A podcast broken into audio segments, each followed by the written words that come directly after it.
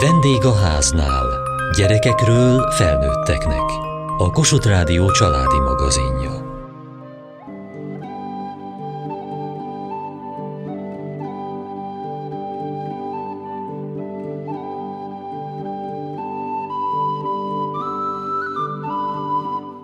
Hibázni emberi dolog, állítja a közmondás. Mégis milyen nehéz megküzdeni hibázásainkkal a mindennapokban s hogyan érzik magukat a gyermekeink, ha nem sikerül nekik valami. Hogyan lehetünk mellettük ilyenkor mi, felnőttek?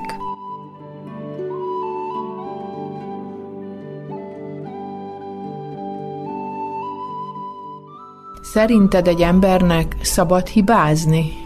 Hát persze, hogy szabad hibázni, minden embernek vannak hibájai. Persze úgy is van, hogy azt érzem, hogy világ vége, mert hogy nem lesznek velem jóba a barátaim, de persze úgy van, hogy most hibáztam, most ez van. Képesek vagyunk kiavítani. Van olyan is, nem tudjuk kiavítani. Az nehezebben lehet viselni.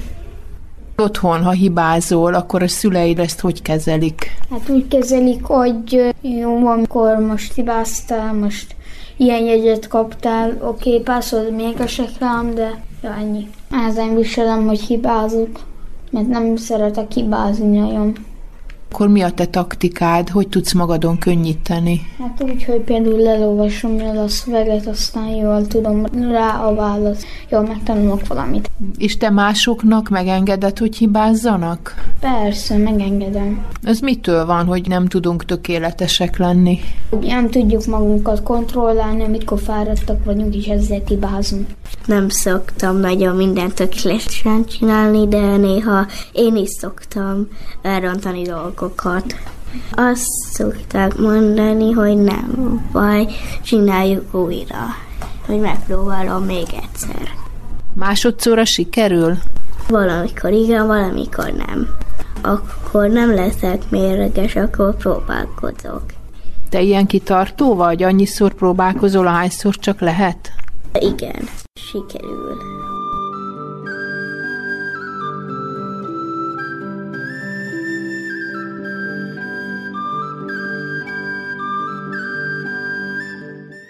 Gyerekei hogy viselkednek, ha hibáznak, vagy nekik szabad-e, vagy ők jól élik-e meg? Hú, remélem majd 30 évesen megmondják ezt ők, hogy, hogy hogy élték ezt meg, de mivel ismerem a, a hibázás oldaláról a szorongást, ezért egy célkitűzésem, hogy, hogy szorongás nélkül nevelhessem a gyerekeket, és ilyen óvodát, iskolát is szeretnénk nekik választani, és nagyon értékeljük a, a megengedő és biztonságos közeget, bármerre járunk, a, ahol ezt érzem a velem szembeálló pedagógus pedagóguson is, hogy, hogy ilyen védőhálót tart a gyermek alá.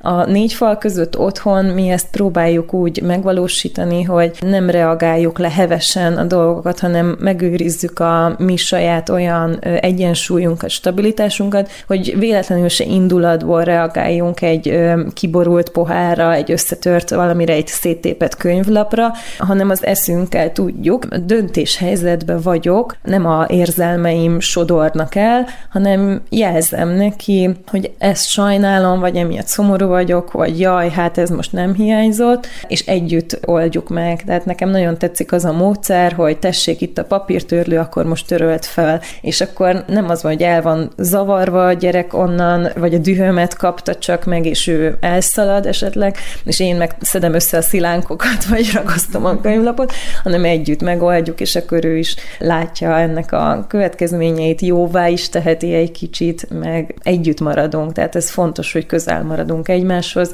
Ő is látja, hogyan én veszek egy nagy levegőt, kifújom, vagy el, eltörlöm a könnyeimet, hogyha annyira nehéz egy szituáció, de nekem nagyon fontos, hogy ők lássák azt, hogy lehet feszültnek, lehet szomorúnak lenni, lehet hibázni, és én is, ha, mert én is leszoktam ejteni dolgokat, akkor annak is, ha látják a bosszúságát, és ahogyan én szedem össze saját magam utána a szétgurul dolgokat.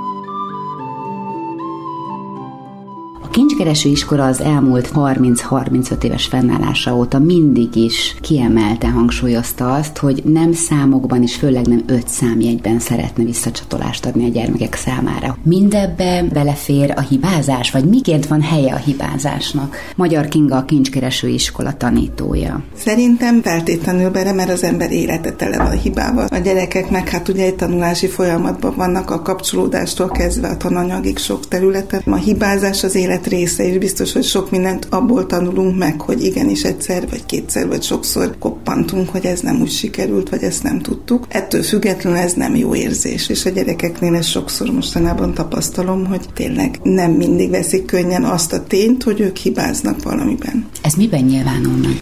Arckifejezésben, indulatban, szóban, gesztusokban, egymásnak való reakciókban is néha. Abban is, hogy akár bele sem mer vágni egy-egy feladatba? Ja, feltétlenül kell a külső támogatás, lökés, hogy induljon neki. Vannak ilyen gyerekek is. Hogyan lehet bennük ezt oldani? Mert nyilván akkor nekik nehezebb egymást, vagy nem tudom, nehezebb, úgyhogy nincs osztályzás magukat Szerintem egymáshoz hasonlítani. jó antennáik vannak, tehát ettől függetlenül nagyon hamar kialakul egy ranglétra. Ez sok szempont alapján, de biztos, hogy a tudás, a tanulás, sokféle ügyesség az egy fontos szempont, és biztos, hogy ez számít egymás közötti ranghely elérésben. Több mint 30 éve van már a pályán. Sok alsós gyermeket kísért végig. Változott ez az irány, hogy mennyire mernek hibázni, hogy mennyire mernek önfeledten belevágni egy új kihívásba, vagy bármibe? Nehéz ezt így objektíven megmondani, mert nyilván én is változtam, és nyilván nekem is másra van szemem, fülem, épp érzékenységem, de hogy nekem feltűnt az mostanában, hogy ezt nehezebben fogadják a gyerekek, indulatosabbak, zsörtölődőbbek, nehezebben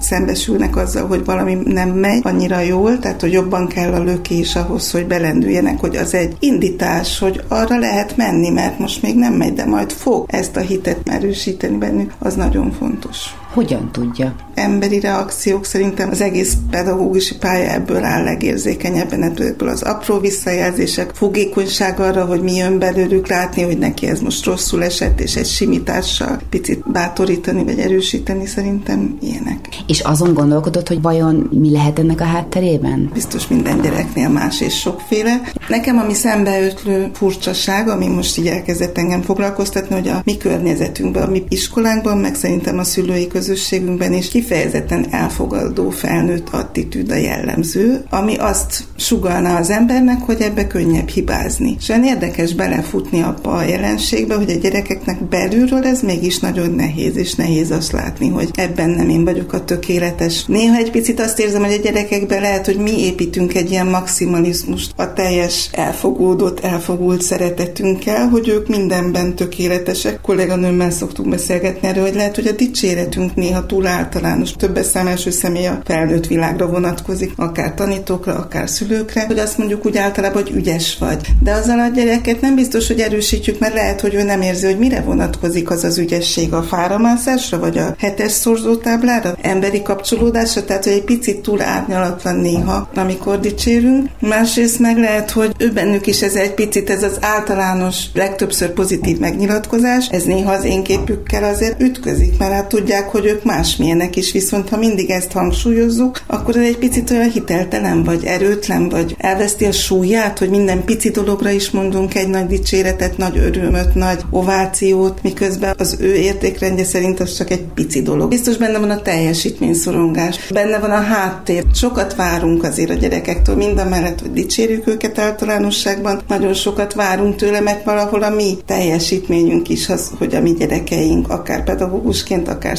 szülőként jól teljesítenek, békességben, örömben vannak, elégedettségben. A mi elégedettségünket is nagyban befolyásolják.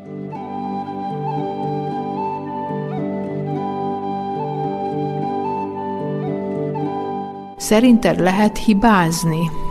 Lehet mindig. Te hibázol? Sokszor. És akkor mit érzel? Hát rosszat. Igen, de beletöröldök. Hát most is, hogy nem tudtam, vagy rosszul néztem a számot, és rosszat mondtam, ilyesmik. Nagy hiba, akkor ilyen fontos, például a felmérőkben, akkor nem tudom megbocsátani. És akkor mit csinálsz? Sírok. Mit lehet olyankor csinálni? Elfelejteni. Te be tudod látni a hibázást, a hibáidat? Nagyjából. Belátom, hogy, hogy ez megesik az emberekkel is. Másra is történt velem is, és akkor nem is sírok, nem szomorkodok annyira. Otthon például mit mondanak, ha valamire vagy keseredve? Hát, hogy bárkivel megesik. Elkedjem ezt az egészet, meg az osztálytársam, és hogy ez most nem számít. Bárkivel megessék, engedd el. És a tanárok is ilyen megértők? Igen.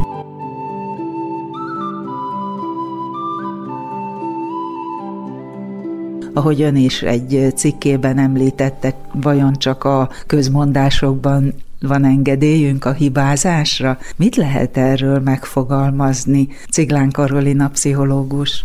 Igen, hát én azt hiszem, hogy a szülők és a, a tanárok is gyakran ambivalensek ebben a kérdésben, mert hogyha megkérdeznénk őket, akkor azt mondanák, hogy persze, hogy szabad hibázni, hát úgy tanul az ember, de azért gyakran látszik, hogy akár a tanár, akár a szülő kicsit csalódott, akár ö, személyes sértésnek is veszi egy-egy helyzetben, hogy na hát ezt már elmagyaráztam, ezt már tudni kéne, vagy megijed attól, hogy na, hogyha a gyermek csak ennyit teljesít, akkor vajon milyen jövő áll előtte, tehát hogy azt hiszem, hogy a, a jó szándék általában megvan, de azért a gyerekek is vegyes visszajelzéseket kapnak arról, hogy szabad-e hibázni, hiszen a kultúránkban azért nagyon benne van, hogy hát minél jobban kell teljesíteni, az ugye minél kevesebb hibát jelenti, és, és hát valamiféle szégyen, megszégyenülés, hogyha az ember akár másokhoz képest alul teljesít, akár olyasmit elront, ami akár elvárható lett volna, hogy jól sikerüljön, tehát ilyenkor ilyenkor a gyerekek azért a saját önbecsülésüket is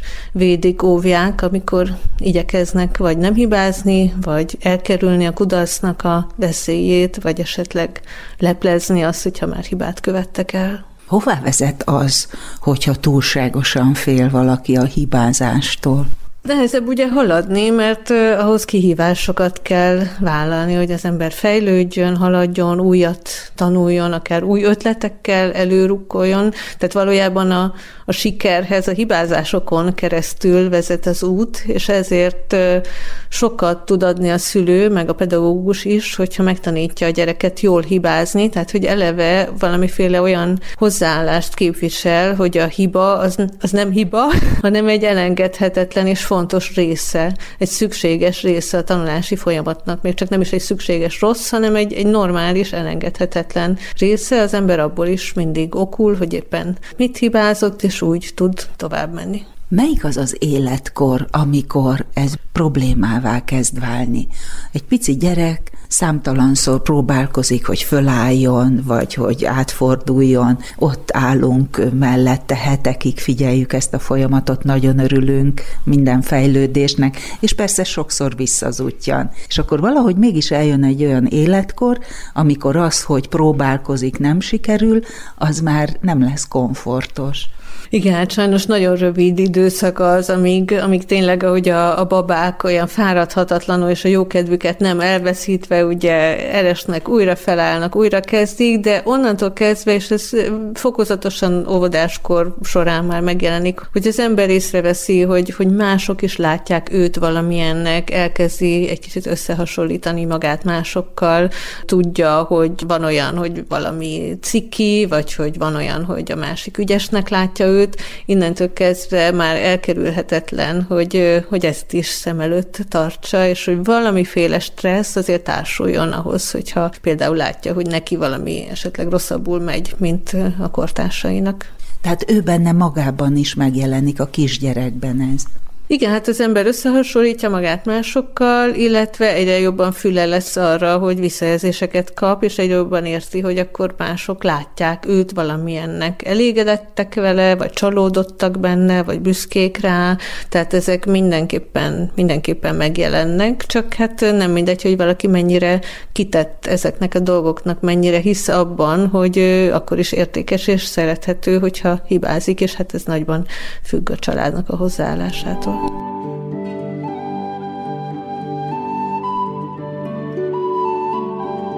Veled a szüleid megbocsátók? Hogy voltál otthon a hibázással?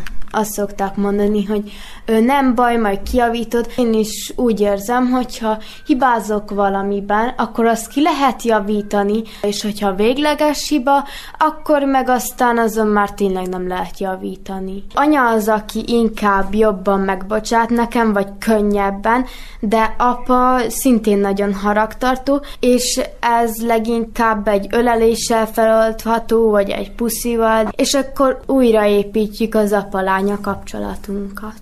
Mert neki ez a legfontosabb, és nekem is. Amikor kibékülünk, akkor mindig úgy érzem, hogy akkor boldog, és hogy szeret engem. Én nagyon nem másoktól akarok függeni, és nem másoknak akarok megfelelni, hanem leginkább saját magamnak. Viszont azért ő is táplál felém elvárásokat, amiket nyilván meg kell csinálnom.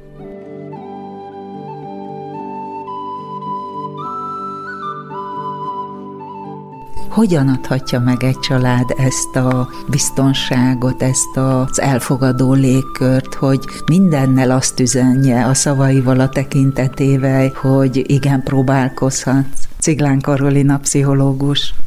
Hát ez több mindenen is múlik. Van egy ilyen érdekes talán tévhit, hogy ugye minél többet dicsérjük a gyereket, annál jobb. Ez sajnos nem ennyire egyszerű. Tehát az már bement a köztudatba, hogy ne szidalmazzuk a gyereket, hanem inkább dicsérjük. Ideig nagyon jó, de nem mindegy, hogy hogyan dicsérjük a gyereket, mert most már kutatások is azt alátámasztották, hogy hogyha ilyen állandó tulajdonságokat hangsúlyozunk, hogy jaj, de okos vagy például, hogy az a visszájára is üthet lehet, mert örül persze neki a gyerek, de egy következő kihívásnál ugye ez már csak elveszíthető, tehát kiderülhet, hogy ja, ha nem sikerül, akkor mégse vagyok olyan okos.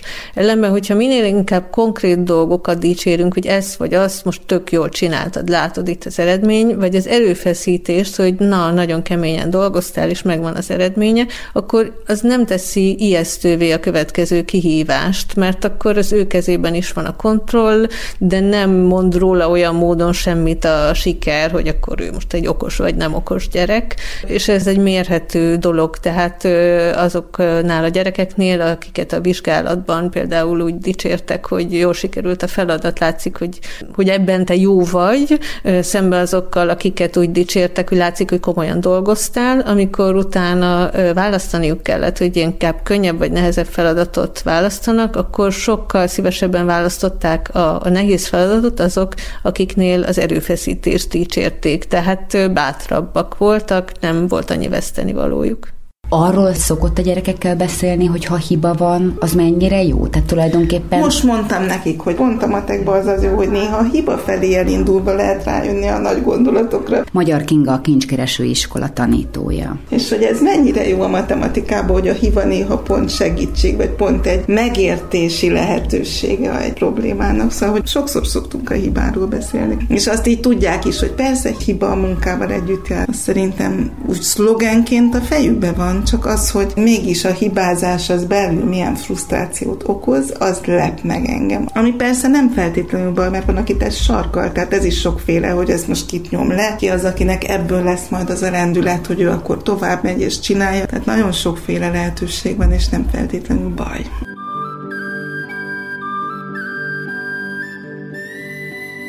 Mire kell figyelni, amikor talán már segítséget igényelnek abban, hogy el tudják viselni a kudarcot? Valójában minden gyereknek szüksége van segítségre, persze nem feltétlenül a terápiás segítségre, de nevelői segítségre. Ciglán Karolina pszichológus ahhoz, hogy, hogy megtanulja, hogy mit kezdjen ezekkel a frusztrációkkal. De természetes dolog az, hogy, hogy szomorúságot vagy feszültséget okoz a kudarc az emberben. Ezt mindenki érzi, hogy, hogy ez egyfajta frusztráló érzés, és ezt mindenképpen a, a szülőktől és a pedagógusoktól tanulja meg a gyerek, hogy, hogy hogyan lehet gondolkozni ezekről a dolgokról, egyáltalán mit jelent a kudarc, hogy, hogy ez egy, egy lépés a gyakorlási, tanulási fázisban, illetve illetve hogy az ember hogyan tud saját magához viszonyulni, hogyha kudarc érte. Ugye azért itt a, a példamutatás is fontos, tehát nagyon nehéz az, hogy egy szülő szeretné megtanítani a gyereknek azt, hogy ő jól viselje a kudarcot, miközben ő maga nagyon maximalista, ő, ő maga nagyon rosszul viseli, tehát a, a nevelés ugye mindig első körben önnevelés is, mert akkor lesz hiteles. Hogyha ő maga is elfogadóan és kedvesen tud saját magához hozzáállni, amikor valami nem sikerül, hogy jó, hát megpróbáltam, most ennyit lett, de hát nincs vége a világnak, akkor majd legközelebb sikerülni fog valóban nincs vége a világnak? Tehát akkor, amikor a gyerekeknek egy-egy felelés dönti el a fél évi jegyét, az a néhány jegy, aztán a továbbtanulását, akkor számít vagy nem számít? Mert sokan vigasztalnak ilyesmivel, hogy ez nem is számít, ez a hiba most. Általában azért sose egy eseményen múlik, tehát nagyon kevés olyan dolog van, ami örök életre korrigálhatatlan, és másik út sincsen, ahogy ez a cél elérhető volna. De ha, ha így is van, hogy egy-egy kihívásnak nagy tétje van, akkor is nagyobb eséllyel sikerül az jól, hogyha nem annyira szorongva állunk neki, amiben benne vannak az elmúlt tapasztalatok is, tehát hogy valaki megtanulta-e azt, hogy, hogy alapvetően úgy álljon a feladatokhoz, hogy igen, a kudarc veszélye az, az természetesen mindig ott van, de attól még nem kell rettegni, mert, mert attól még ő nem kell, hogy szégyenkezzen, hogy szembeforduljon saját magával, hogy ez valami végletes vagy végleges dolognak tartsa. Tehát azért a legtöbb hiba, vagy a legtöbb nem jól sikerült vizsga valamilyen módon korrigálható, a legtöbb kihívásnak újra neki lehet menni. Levonjuk a tanulságokat, hogy mondjuk egy vizsgára hogyan kell másképp készülni, esetleg segítségkel, korepetitor, stb., és akkor újabb lendülettel neki menjünk.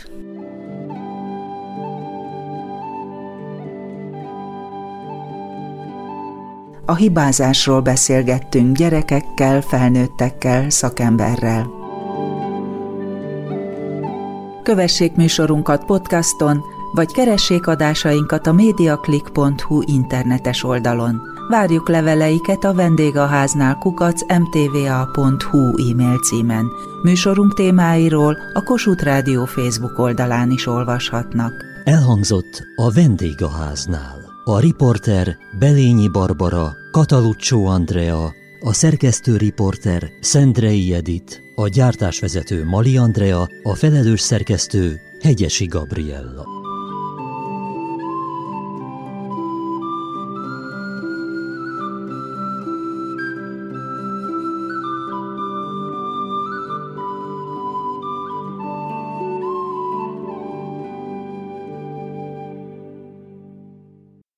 2023. április 25-i műsor ismétlését hallották.